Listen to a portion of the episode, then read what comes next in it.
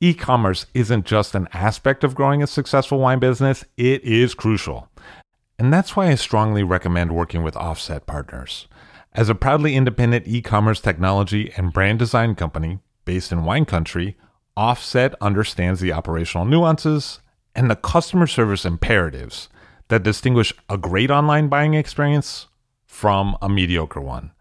And that's why leading and legendary brands like Saxum, Arnott Roberts, and Kermit Lynch Wine Merchant choose Offset's proprietary commerce technology platform to power their DTC sales. If you're an allocated winery or a high touch merchant that values an elegant, effective commerce solution for both you, your customers, and your team, reach out to the smart team at offsetpartners.com. That's O F F S E T, partners with an S.com to craft a better direct to consumer experience. I'll drink to that, where we get behind the scenes of the beverage business. I'm Levi Dalton. I'm Erin Scala. And here's our show today.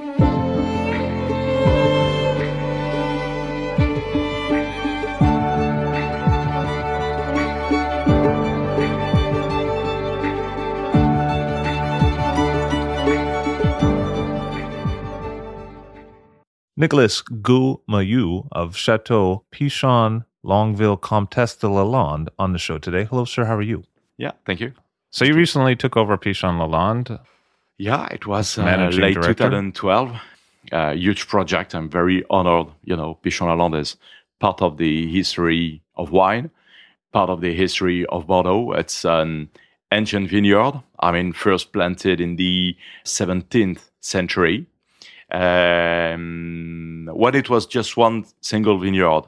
And uh, in 1850, a father, Mr. de Pichon Longueville, uh, decided to, to share the vineyard in two parts between the two sons. This is what we call now Pichon Baron or Pichon Longueville, and the three daughters, Pichon Comtesse or Pichon Lalande. And uh, since then, the ownerships are separated totally.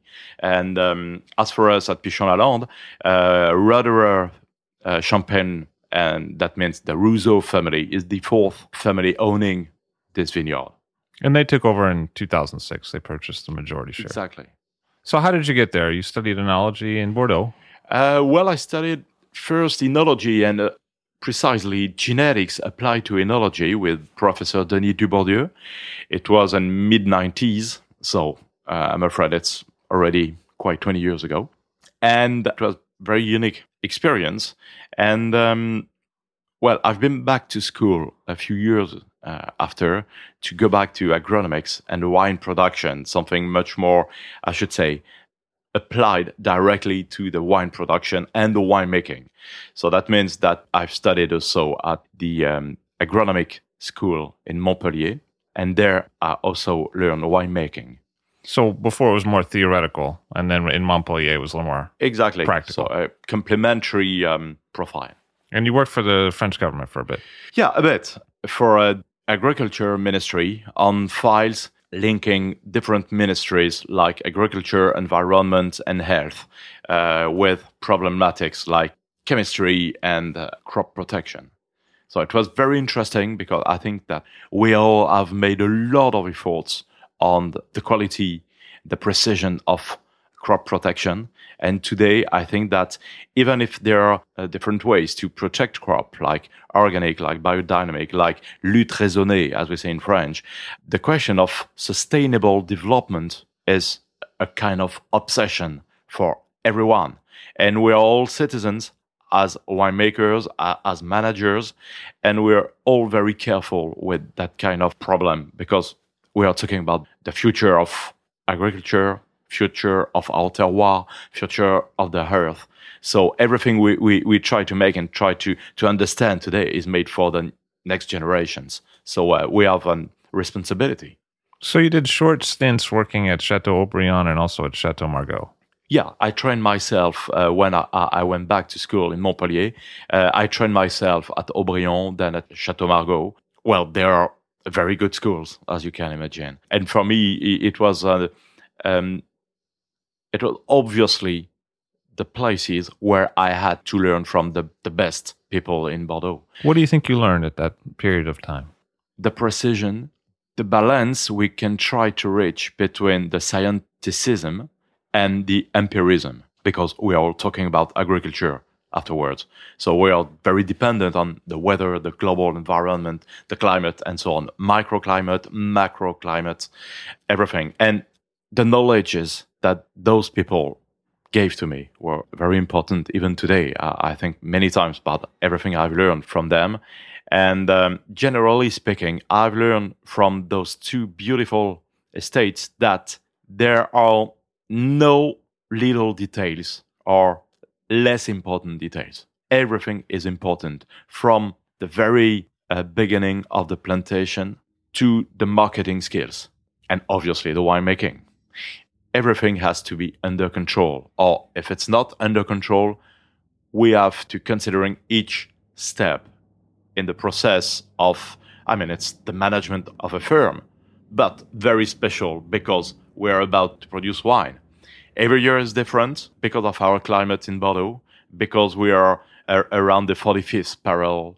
Every year is different, the climate is different. So every year we have to make a new wine from quite crash down. And this is also the magic in, in our job. I mean, every year we have to make a new baby. There is no recipe to apply. And that's the fascinating side of, of this job, which is not a job, but a passion. I mean, so in 2007, you assumed a directorship role at Montrose in Saint Estèphe. And how did that come about? I was looking for a, a job as a technical director. And, uh, uh, well, I, have been in touch with Jean Bernard Delmas. Because um, he used to be at Haut-Brion. That's it. He, he has made uh, something like um, 45 different vintages of Haut-Brion.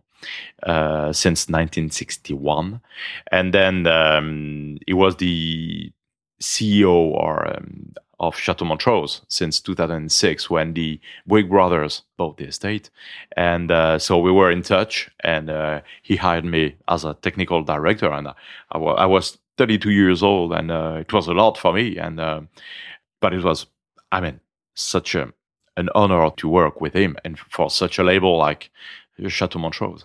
What was he like in person? He's a nice guy, a very ni- nice man. And uh, I've learned so many things from him every single day. I mean, because he knows everything about the wine industry, about winemaking, and uh, he's someone very efficient in terms of taking decisions and um, trying to be the most efficient to make the best wine as possible. And um, well, when I did talk about the balance between knowledgeable things and empirism, it's exactly the kind of person that is aware to those concepts, which are so uh, sensitive, so touchy, but that you have to feel if you want to improve in this uh, in this industry. And what did you take up as your task in 2007 in Saint Estèphe? What were your goals? I think that the main point is that Montrose was and is still very famous for uh, making full body, massive, masculine wines. I think that we could, we could, as all of us and everywhere in the world, but I mean, we could improve a bit the quality of wine. And um, the main point was to analyze where were the, the skills or the tasks we could improve. With the technical team in place, and thanks to its experience at Montrose, we, we try to uh, to improve every step of the winemaking process. And um, coming from a, a very firm and massive wine to something probably a bit more refined, elegant. And obviously, when you know the, the footprint of terroir in Saint Estèphe and in Montrose, uh, particularly speaking, it was not that obvious, but that's why it was so fascinating. I mean, so I can remember uh, making my, my first uh, my first vintage, well, the 2007 at Montrose with the cellar master. We talked a lot about the pump overs, the duration of pump overs, just to try to reach the balance because this very vintage was not a, the kind of vintage for which you, you have to over extract the wines, you know. So um, I think it was this vintage was very important for both of us to understand how the other one can work and the kind of the, the style of, of the wine we want to uh, to get. Uh, then we had the 2008, which is a vintage I like a lot because to me it's a kind of uh, the little brother of 2010. Everything is in good concentration, very balanced, very straight, very classic left bank style wine. Because I don't hear much about eights in the market. Oh, eight. Yeah, the main problem of, of 08, well, he has two main problems. First, uh, we had to release it during the very crisis, um, financial, Financial crisis. So, downturn. so it was a treat. Uh, but talking about the wine, the main problem of 2008 is 09 and 10 because Came- came everybody right knows after. about 09 and 10, and we will. We have all forgotten the 08, and um, but we'll be back because 09 and 10 are, are made for the next 50 years or more, and we'll open the bottles in uh, 15 to 20 years. The 08 will be more, well, approachable earlier than them. So uh, we'll discover it in uh, in a few years now, in three to five years, and it's brilliant wine, I'm sure. Because when I look at Montrose from an earlier period, say the famous 1990, I think of a big wine that has a little bit of what I might call rustic tannins and maybe a little of Brettanomyces, maybe a little sweaty saddle, kind of horse leather character to it. Coming out of that era, that was also a wine that was rated 100 points. Coming out of that era, were you trying to make a little bit more of an elegant wine that was still big, less rustic? This is all the balance we are talking about. I mean, we're still in Saint Estèphe. You have to respect the history. You have to respect the style of the wines made there. You have to respect the terroir, even if the terroir is much more powerful than us. But when you have this obsession and this conviction that all the great wines are first made in the vineyard, that means that consequently, once your harvest is made in the cuvery, you don't have to change the style of the wine. So I'm not a very, uh, I'm not very fond of technologies used in the cuvery. My conviction is that once you have a beautiful first material coming from the vineyard, everything is done. Then during the vinification, you have to work very precisely, very smoothly, gently in terms of extraction.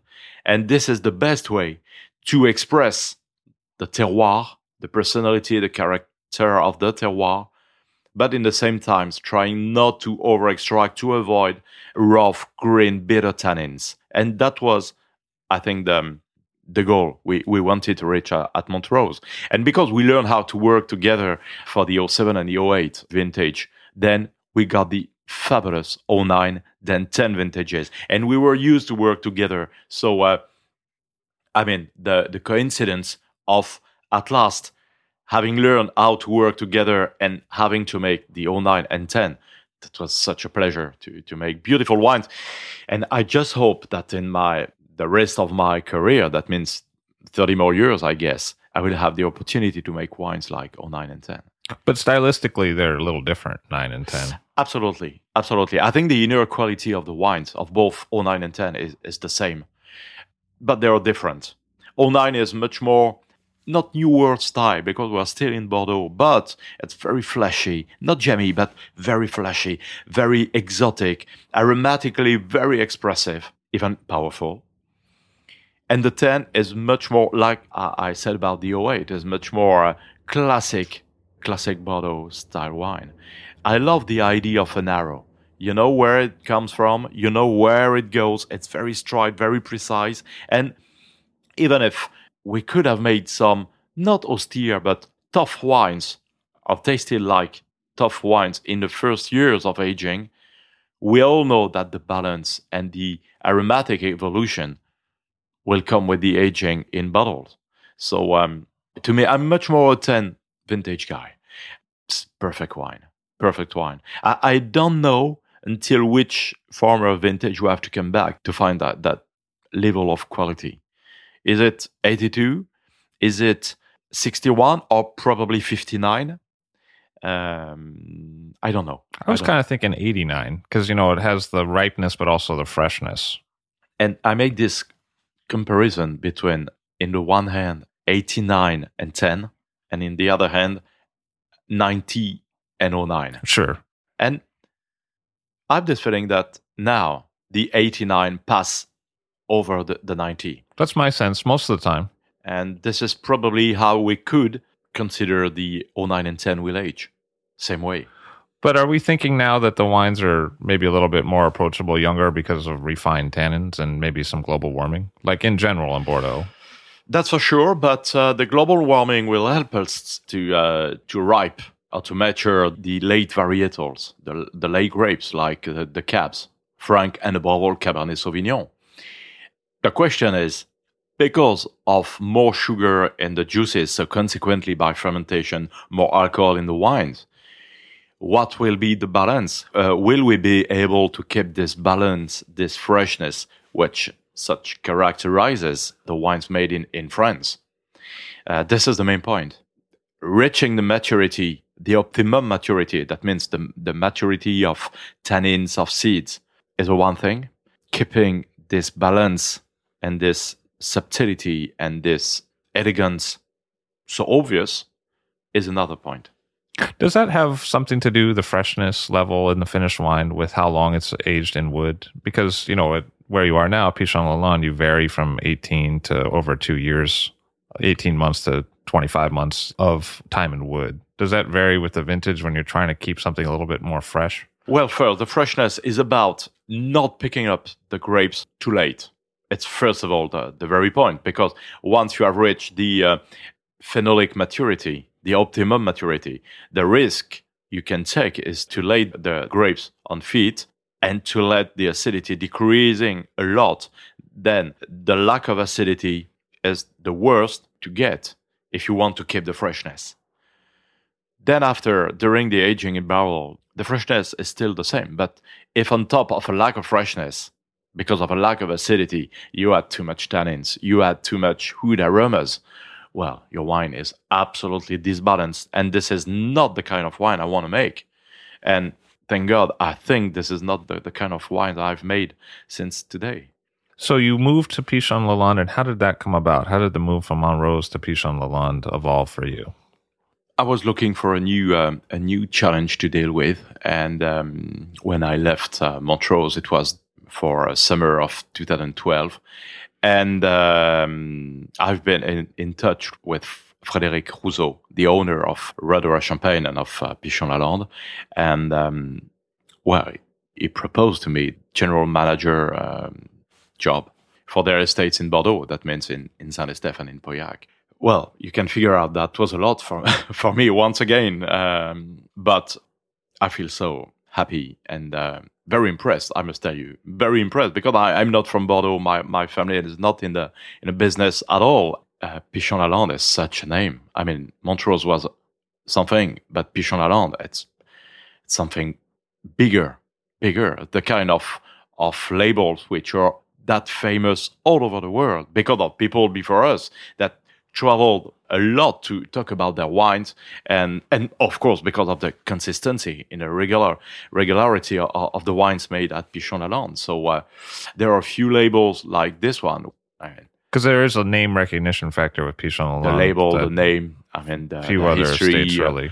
Uh, the house. Uh, so many people in the world I, I, I, can meet all over the world that uh, have been invited to uh, for lunch or dinner for tastings at Pichon Lalande long before me. I mean, uh, so uh, they they quite know much much more things about Pichon Lalande than myself. So uh, I'm very impressed. When did you arrive there? It was in November 2012. And what's it been like working with the Roederer family wine estates? It's very comfortable. I, I don't know if it's correct, but um, uh, they know everything about wine because this is their only business. They have wineries in California, in Portugal, in France, in many beautiful appellations. And they know everything about the winemaking, the vine growing. So um, it's a very clear and easy discussion with them about everything, considering the, the life of an estate. Like if you say we need to prune this back, they kind of get what you're saying right away. Uh, absolutely. And the question is is not, uh, but why are do you feel compelled to make the pruning? No, the question is why this way, uh, and it's an exchange of point of views. And even if they are a bit different, so we can make the decision together. It's a way to be part of the renewal of uh, a winery. So uh, it's very interesting for me. So at the same time that you're the managing director at Pichon Lalande, you're also in charge of Chateau de Pez and Haute Beauséjour, which are both in Saint-Estèphe. Yes, that's it. And you had had experience in Saint-Estèphe and Montrose, so that could carry over to those two other properties. Yeah, yeah, yeah. It's a, a good way to keep a, a foot in in Saint-Estèphe Vineyard. Uh, we have there about 150 acres vineyard, so so it's a large one. Pez is famous, you know, in, in Bordeaux, and now I think all over the world. But we have to to promote it more. Uh, but it's a, um, a famous estate because I think it's the most ancient vineyard in Saint Estèphe. People in Bordeaux very well know this this vineyard because it's a very balanced wine. Our blends are very quite 50-50 Cabernet Sauvignon Merlot. So that means those wines express the personality of Saint-Estèphe terroir.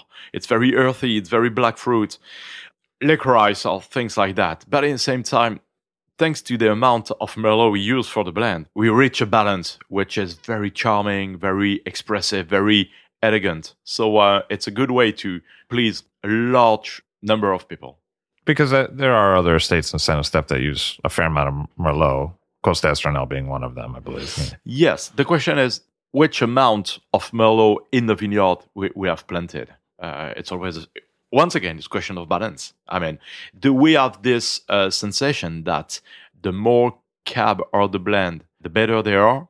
Is it a fashion? Is it the, the global warming? Is it uh, a, is the global warming a cycle?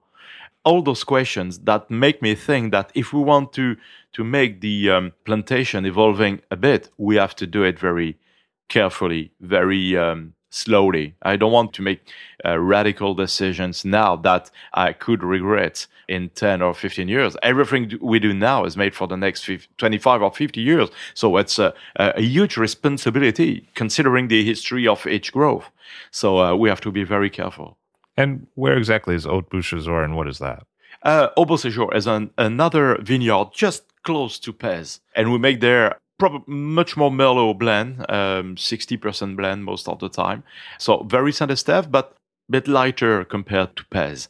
Uh, not the same density. It's much easier wine to drink, or it's approachable earlier than Pez. That's for sure. But the, it's good for what it is. You know, we, we it, it got it its own personality, and um, that's all about wine. I mean, and that's why it's always pleasure to to to reach consumers in New York or uh, or in LA because we just landed from LA with the uh, uh, Tour de, Rive uh, group, and uh, to reach them and to talk to you about Haute Beauséjour because it's quite unnecessary to talk about Pichon Lalande, even if I want to to promote the, the brand, but they know everything about it. When you talk about Haute Beauséjour, they ask and my only answer is okay, just taste it. We'll talk about it then after. Do not drink the label. Afterwards, you quite don't know it.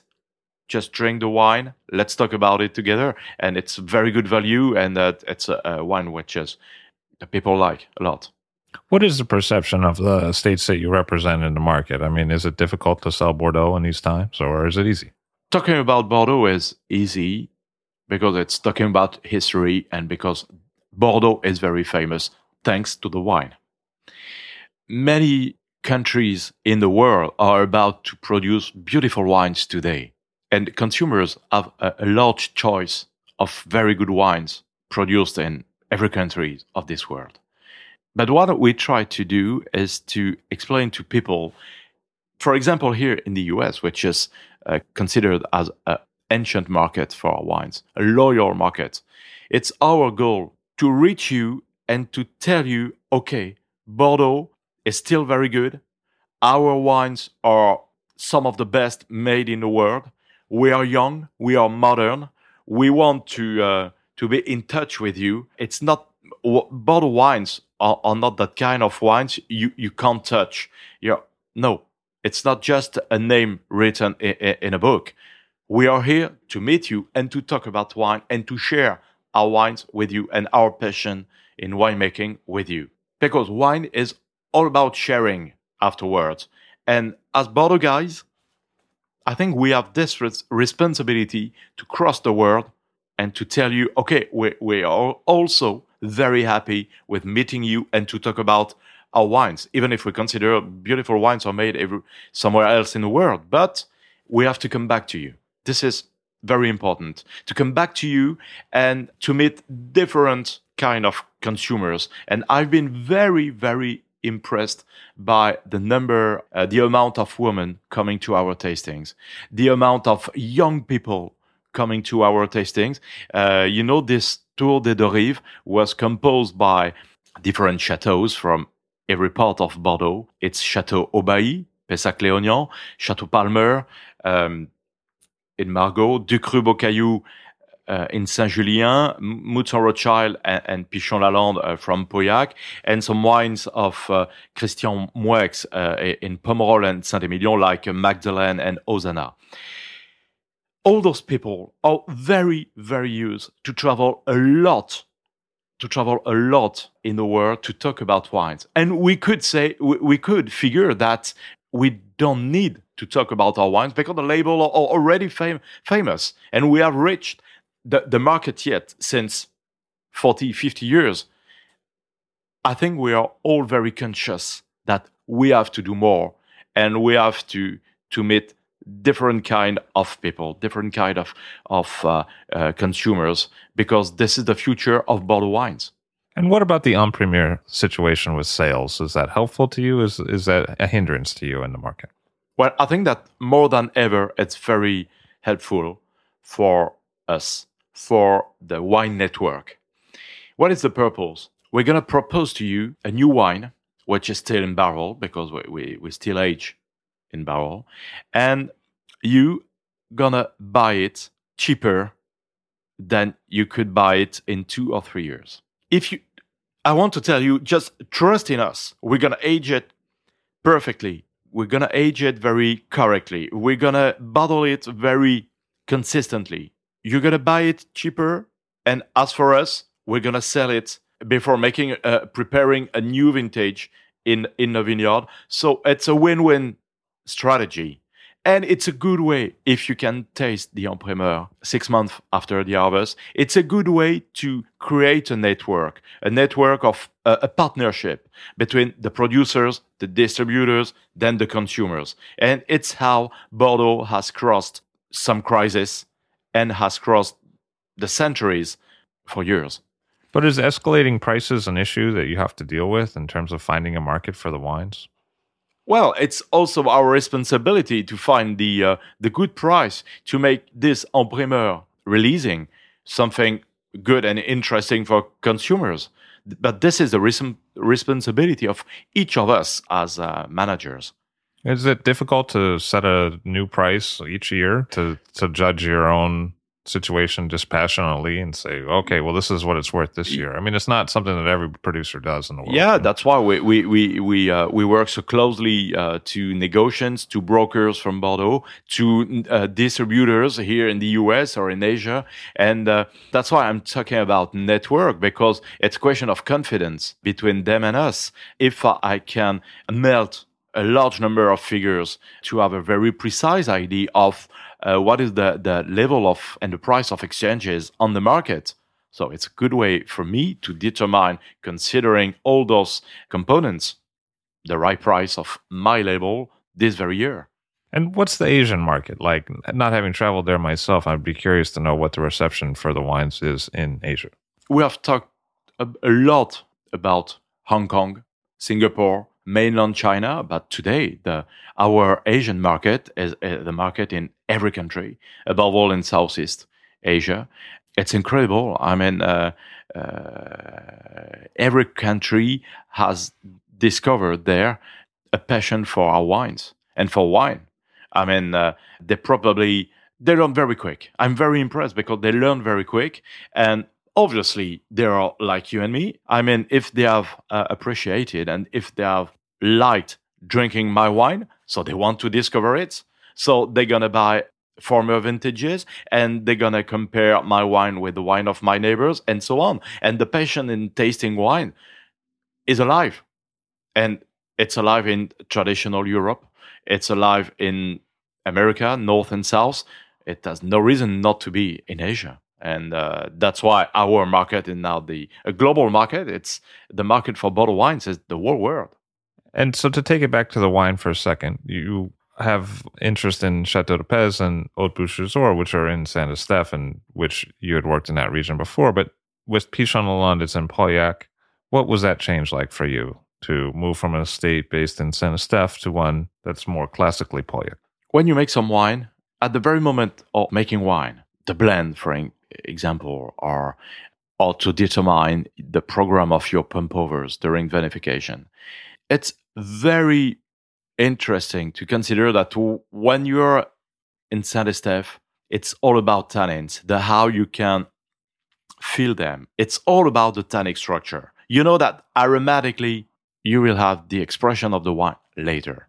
When you're in Pauillac, a bit south of Saint Estèphe, a few kilometers south of Saint Estèphe, it's already a question of balance between tannic structure and aromatic expression. Uh, that means that the ability of this terroir to reveal quickly the aromas of the wine is very interesting. So you have to be careful with managing both tannins and aromatic structure of the wine. And we talked a little bit about percentages of Merlot to Cabernet. And that's interesting in the Pichon Lalande case because it's historically known to have a fair amount of Merlot for the area. But in 2013, which is your first full vintage there, 100% cab in the Pichon Lalande. How did that happen and why did it happen? 2013 for a first vintage to to manage there was not the easiest, but um, it's a good way to learn quick. Difficult vintage. Yeah, very difficult because the the whole year in terms of climate was awful. I don't very well know the the, the weather man. I think I should replace him. but uh, because we got a lot of rain, quite showers, to say the truth, during the, the whole vegetative cycle, above all during the flowering. And we had a very, very bad flowering, above all in the Merlot. So that means that originally the, uh, the yields produced in the Merlot were very, very low. Um, by chance, we had a nice, uh, a nice summer.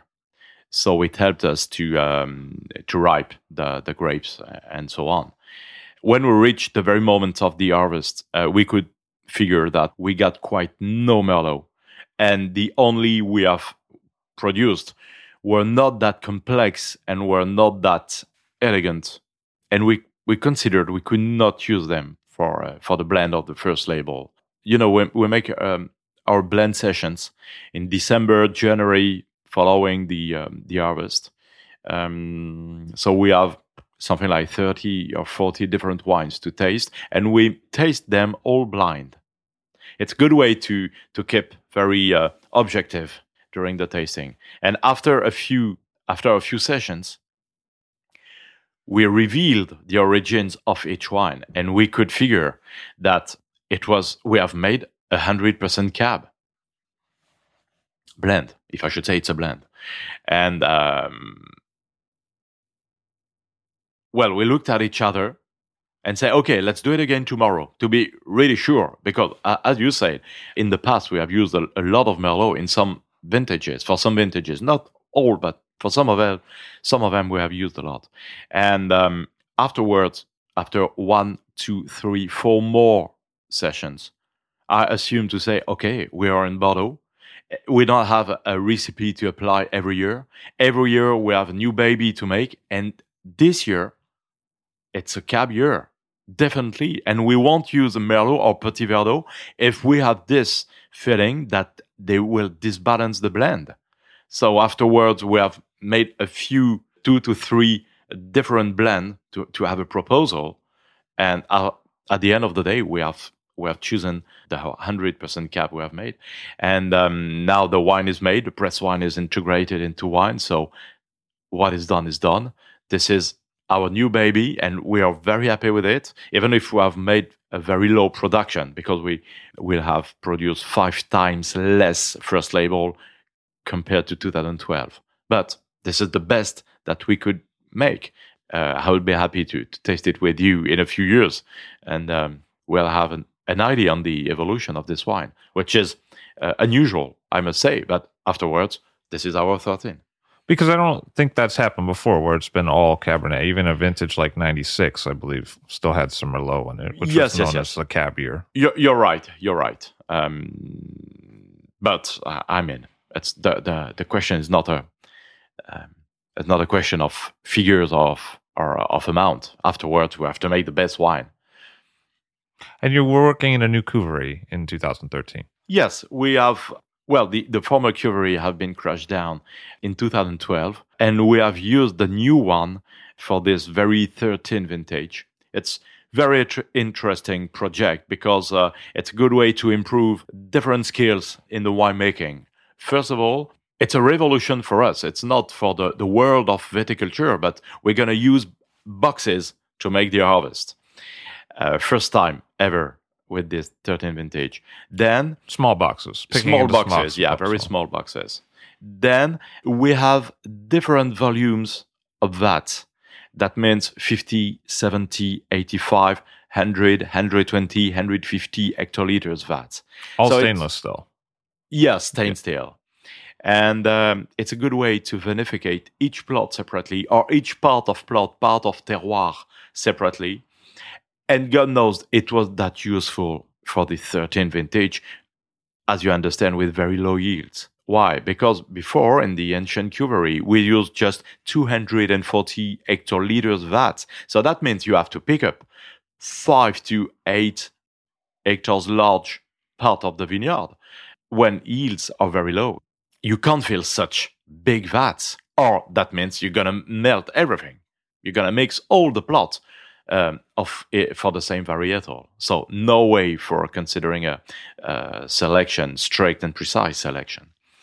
Uh, so, and the, the third point is that we use conical stainless steel vats So they get bigger at the bottom. exactly bigger on the bottom and um, That was something that was kind of pioneered by Delmas, right? Conical stainless steel. Yes, exactly, and uh, it's a good way to make uh, a good extraction of uh, the components of the grapes. But be careful; it's a good way. It's a way for the over extraction. So you have to to make very precise and short pump overs to extract the components of the berries and above all the tannins of seeds without over extracting them. Because when you over extract the juices, you also over extract the things you don't want to. So, well, we have learned how to use this new cuvee in 2013. Now we hope and we're waiting for a more generous 2014. That's for sure. Because Pichon Lalande also has parcels across the border in Saint Julien, because it's located on the border of Pauillac and Saint Julien, and you have Saint Julien parcels. So you're fermenting those separately and then kind of blending them in with the Pauillac parcels. Well, actually, the, the reality is that the border beti- between the two towns, Pauillac and Saint Julien, is not exactly the same as the border between two appellations. also, I didn't know that. And Saint Julien. So that means that our vineyard is in Pauillac, but we have a few plots which are in the town of Saint Julien, but in the Pauillac vineyard, if that makes sense. I see. Okay. okay, the border is not exactly the administrative border, so that's uh, that's probably very French. and if your goal at Montrose and Saint Estèphe was to refine the tannins and make a wine that was big but more accessible younger, what is the goal at Pichon Lalande now that you're there? Consistency. Consistency. I think um, we have a lack of consistency between the mid 90s and mid or late 2000s. Because Parker's on record as saying he was kind of disappointed with the mid 90s from Pichon Lalande. And uh, for some reason, I mean, I, I don't know why. Uh, for some reason, Pichon Lalande has made beautiful bottles in this very period. I always liked the 96. and 96 then the uh, the 98 is a good wine uh, the 2003 is very good wine some of those bottles are very good but it's not that consistent and i've this feeling that even if the reputation of the growth is made on the basis of very feminine style very merlot and so on the beautiful vintages of pichon lalande to me are very pauillac style and I think we have to, to find this balance during the, the vinification. Once again, I talk about balance. It's now the fourth, fifth time during the, the But it does the seem to beginning be of, of the a key word for so many. Yeah, the balance uh, between the aromatic expression of the growth, but the sharpness, the straightness of the tannic structure. Everything is there. And once you want to reach this sharpness, that makes sense, sharpness of the tannic structure, the fact that Precision, maybe. precision, precision of the tannic structure, that mean that means that you have to be rigorous at every step of the process. Thus, you will get the balance between the aromatic expression and the tannic structure. You will get the precision in the tasting. You will get this large mid palate during the tasting, but the length of the tasting. Because if you want to over extract, you got a very large mid palate, but the length is not that long. Precise, the finish is shorter. because the tannins kick in and the finish is exactly. So we have to to be probably more rigorous on every step of the of the vine growing, of the winemaking, and so on. But what might we expect in the future from Pichon Lalande in terms of stylistically? Might we see more Cabernet in future years or less Cabernet or what will happen in the future? Well, I want to be very careful with um, how I'm going to replace a few plots of Merlot by Cabernet Sauvignon because we're going to replace some, considering that when you have a plot with a beautiful gravelly soil, big gravel soil, the cabs are better adapted on it. And sometimes we have Merlot already planted. In the so gravel. we're going to wait for a few more years before replacing them. And every year we have to, to take out two to three hectares of vine. Then we wait two, three more years for the soil to rest. And then we replant. Um, but I think we, we, we're going to decrease a bit the amount of Merlot from 35% planted in the vineyard to something like 30%. But I, you know, this is a responsibility to to replace because when you replant, you made it for for the next generations afterwards. So uh, I don't want to change radically, uh, drastically the, the style of, of the wines made there, but we're going to increase a bit the amount of Cabernet Sauvignon. Why would you need to replant a few hectares every year, two to three hectares every year? Is that because of vine age or production level or both both. And the um, uh, the older is the vine and the less it produces. So this is the first reason. And then we have you know we have made in 2008 a map a geological map of the vineyard. And now with more precision we have a more precise idea of what we want to plant on which part of the of terroir. So uh, it's a good a good way to improve. I mean we adapt the kind of soil with the roots and with the vine. Then this is also terroir, you know, uh, with the proximity to the river, with the human labor, the how we have adapted the vine to the piece of terroir as a way to, to help this terroir to reveal itself. And our job is to help it, I should say, we help him as a person, but we help it to reveal itself through the wines. and do you have consultants at Pichon Lalande? We have two consultants uh, who are Eric Boissenot and Denis Dubourdieu, Oh, okay. So you're old professor. my old professor. Does he remember you from school? Uh, yeah, hope so. and not in a too bad way. Um, yeah, yeah, of course. We, we, we are in touch. And he's more known in some ways for white ferments, for fermenting white wines in stainless steel. Well, um, we consult him um, for many, many things and uh, also for the vine growing. And he has very good ideas uh, considering white or red wine afterwards. But no white ever at Pichon. No, mm, that's, I don't think we have thought about it, but um, you give me an idea. And what's the average production today at Pichon in terms of bottles? I know 13 was very low for you. Yeah, yeah. 13 was very low. It's an accident, I should say, an ac- accident because of agriculture, because of, well, for some reason. Uh, we produce something like 12 to 15,000 cases of first label and quite the same for the second label, 12,000 cases of second label. So really, uh, by Bordeaux standards, it's not the biggest estate. It's not that big. It's sort of medium size. Yeah, it's a medium. Yeah, yeah. The, we try to reach the 45 to um, to 50 hectoliters an hectare every year. So then it depends on the nature and everything. But uh, this is the goal we reach. So you altered the regime of pumping over at Montrose. Did you do that again at Pichon Lalande? Did you take a look at how many times you pump over? Oh, during yes. the fermentation Yeah, cycle. But, but you know, that's not a, a revolution. It's just the fact that you have to adapt yourself every year to the kind of to the richness of the the grapes you have, and it's the relation between the skins of, of the grapes, the juice, and uh, how you can feel things.